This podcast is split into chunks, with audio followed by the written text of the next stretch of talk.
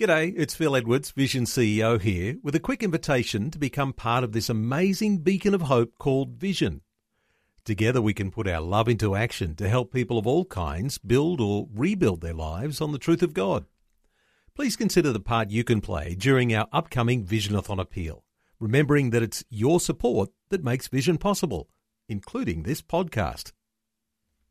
This podcast is made available by Vision Christian Media thanks to the generosity of our supporters. Your donation today means great podcasts like this remain available to help people look to God daily. Please make your donation to Visionathon today at vision.org.au. Often in marriage, spouses might see things very differently. It can create tension. Pastor Greg Laurie says be careful about calling it irreconcilable differences. Don't tell me about irreconcilable differences. I've had irreconcilable differences with my wife for 44 years. They're irreconcilable. She's neat and I'm messy. She likes British TV dramas and I like shoot 'em ups. She's cute and I'm fat. It's irreconcilable. This is the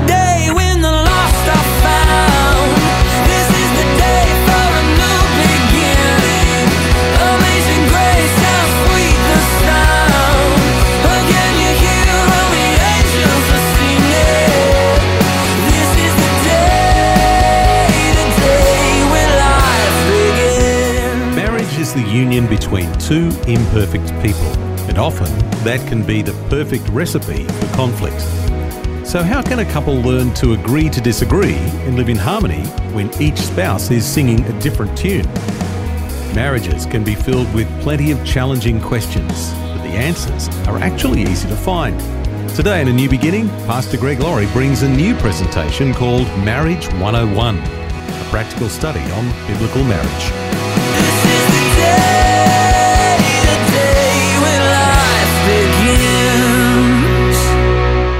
I heard about a husband and wife who were celebrating their 25th wedding anniversary. So the husband took the wife by the hand and made a dramatic announcement in front of friends and family. He said, Dear wife, I love you so much, and in honor of 25 years with you, 25 years of really wedded bliss, I'm gonna take you to China. She was so excited. She said, I've never been to China before. Thank you.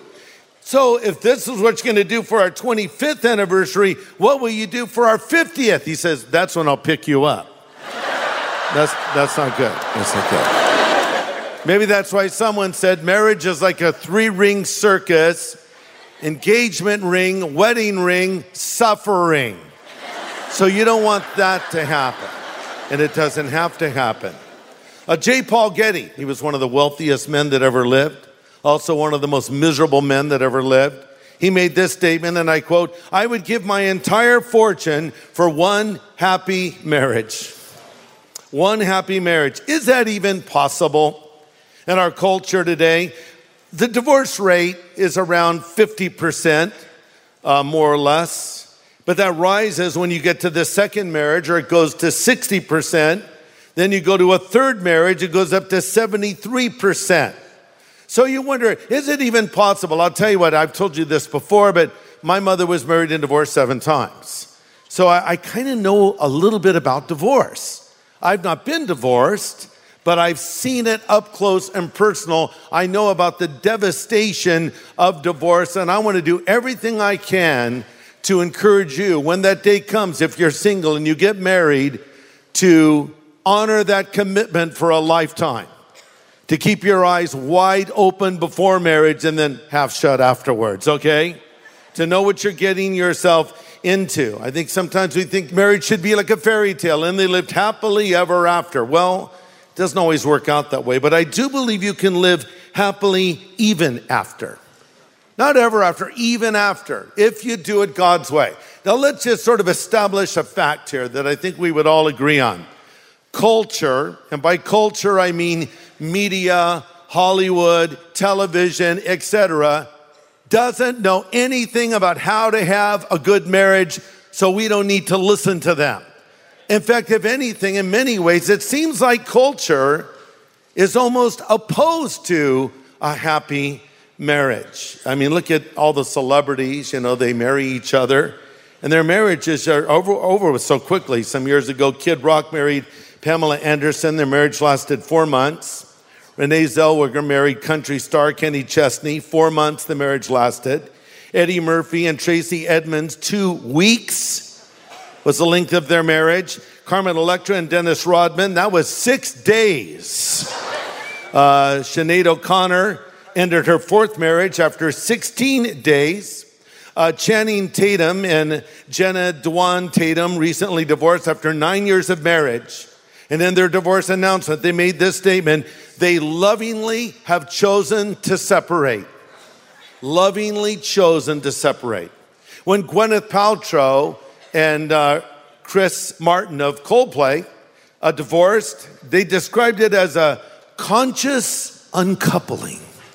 A conscious uncoupling. So let okay, now we're learning. They're telling us what they're doing. A conscious uncoupling and lovingly choosing to separate. How about consciously choosing to lovingly stay together instead? That's possible. It's possible. But some wonder. I just read an article the other day about a well known actress who got a divorce. And she said, I don't want to sound cynical about marriage or be bitter, but uh, I don't know if people are meant to be together forever. The article went on to say she isn't alone in wondering that. There's no doubt, particularly as lifespans have increased, that there's less certainty about finding and keeping lifelong love with just one person. A survey conducted among millennials found 43% would support what they call a beta marriage model, which means you test the relationship for two years before you decide whether or not you're going to commit to it or dissolve it. And then 36 of the uh, percent of the millennials back the real estate marriage model, real estate marriage model, in which couples would commit to a set period of time ranging from five to 30 years, and at the end, they have to renegotiate if they want to remain married. Okay, I'm gonna save you a lot of trouble. All right, and here's what it is the real estate model and the beta model are not going to work, and here's why. Studies show that those that live together have a far higher divorce rate than those who don't live together. In fact, couples who live together are, are losing out in 85% of their marriages. So if you want to set your marriage up for failure, live together. Try the beta model, try the real estate model, or better yet, try God's model, which is it's a lifelong commitment. I wish we could strike the word divorce from our vocabularies. If you're going to go into it thinking you're going to get out of it here or there, don't go into it. Stay single instead. We need to make a commitment for a lifetime. And if you want to know how to have a successful marriage, God has given you a user's manual. It's called the Bible, and it works. It works. B I B L E, basic instructions before leaving Earth. So check the user's manual. It tells you how to have a successful and a blessed marriage. Yes, well, you don't know, Greg, what we're going through in our marriage. We have irreconcilable differences. What are you talking about, irreconcilable differences? I've had irreconcilable differences with my wife for 44 years. They're irreconcilable. She's neat and I'm messy. She's sometimes late, I'm often early. She likes British TV dramas and I like shoot 'em ups. She's cute and I'm fat. It's irreconcilable. Don't tell me about irreconcilable differences. Question What attracted you to your spouse in the first place? Probably the fact that they were different than you. You've heard the expression opposites attract. There's truth to that. You didn't want someone just like you, so you probably picked someone that in some ways was your opposite. And now that difference that attracted you is somehow, at least in your mind, turned into some wide chasm that you describe as irreconcilable or an obstacle that is insurmountable. No, listen, you make a commitment for life. And we all recognize we need to constantly grow in our marriages. When someone comes to me and the wife says, you know, it's all his fault.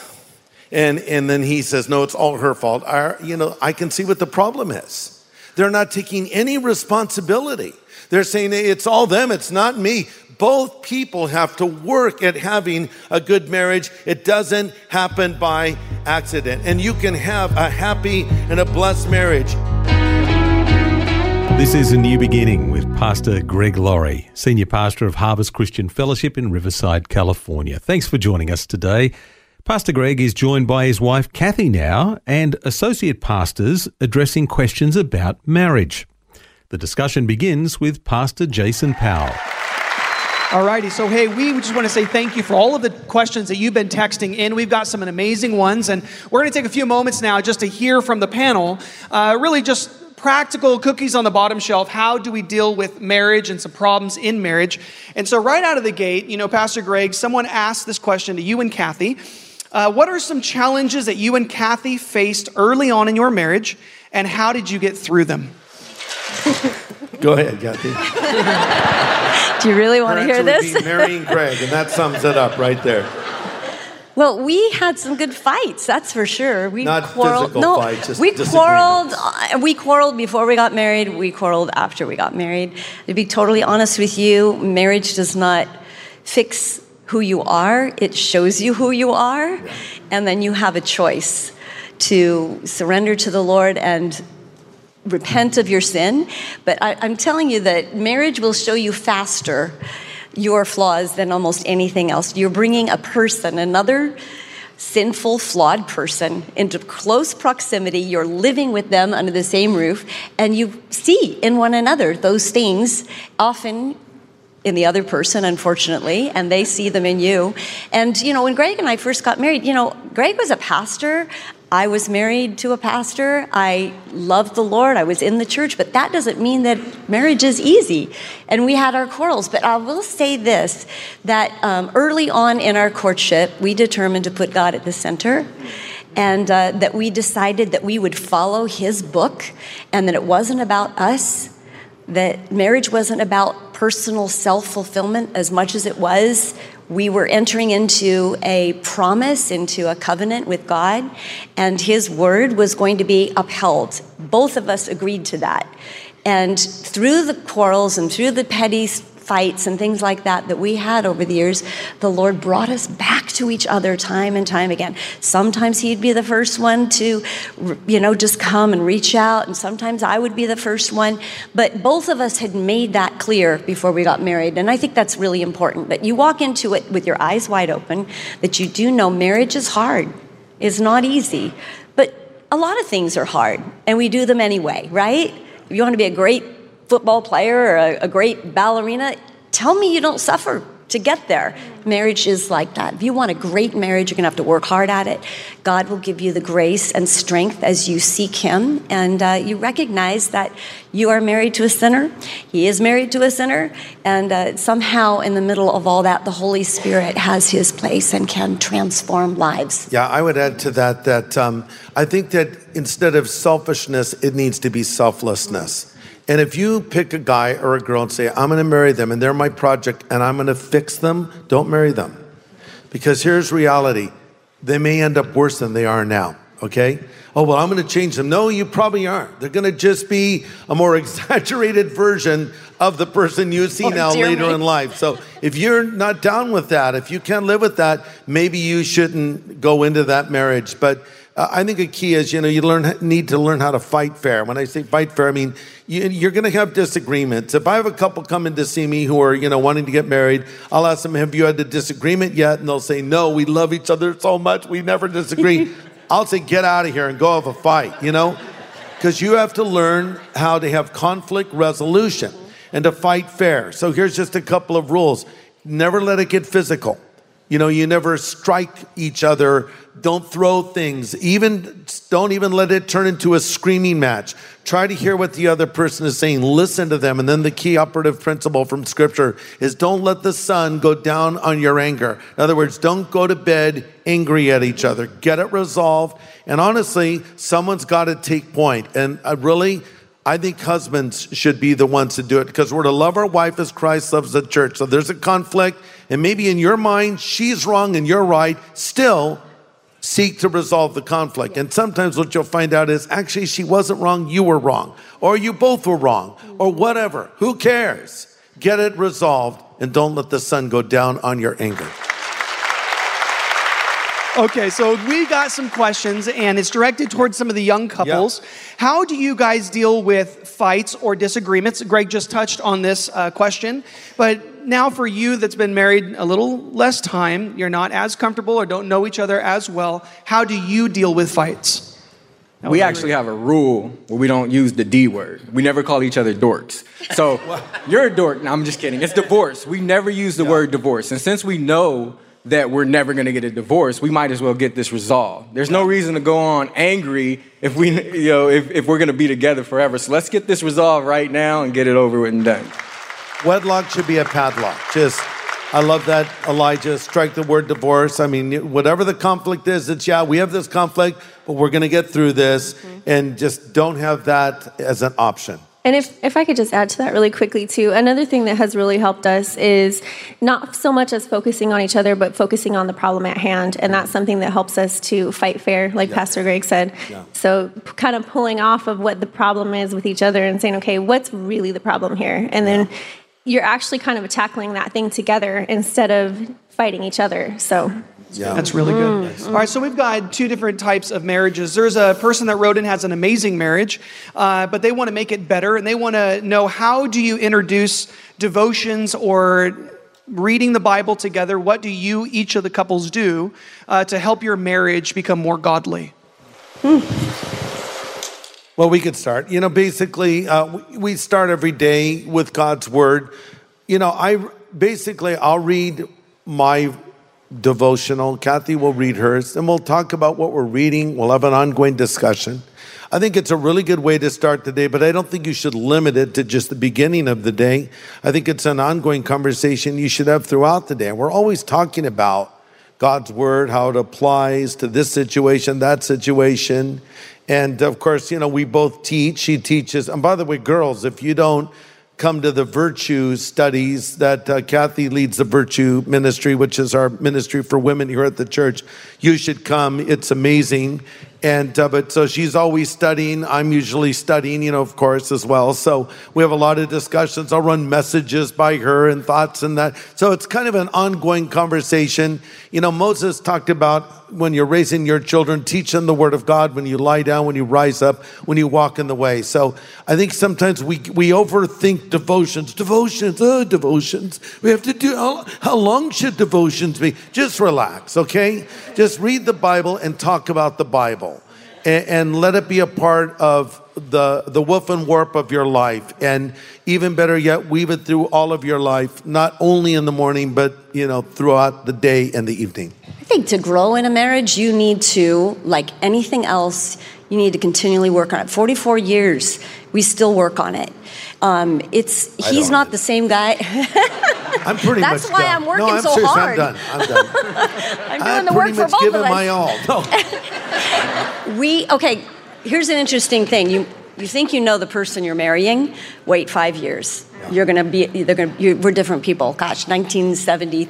You know, when did we get married? 73. We got married in 73. Um, and it's been it's been like I've been married to five different men, and they've all been Greg. And so you have to work on that. You and and i think to it uh, i'll keep that brief you know that part of it but then just always be learning growing improving. You have a garden you have a yard many of us have gardens and yards. What does it take to maintain a yard do you do do you plant flowers one day and expect 44 years later that those flowers are going to be thriving? No you have to pull weeds you have to build fences you have to repair. We lived in our house now 20 years and you know it's like 20 years oh my gosh everything breaks. You have to work on it constant attention and a little bit every day. Don't ever take your hand off the wheel. Don't ever put it in cruise control because the law of entropy i think someone mentioned it in one of the messages everything is going to slide downward. And so you have to be working on it. So a strong marriage needs constant attention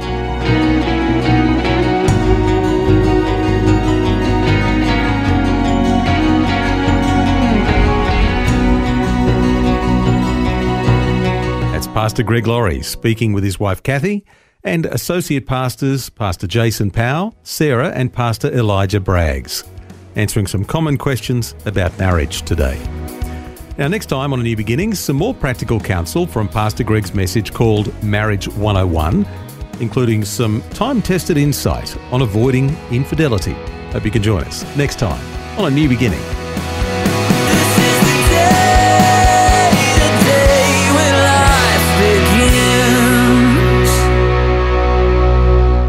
Today's message from Pastor Greg Laurie was called Marriage 101.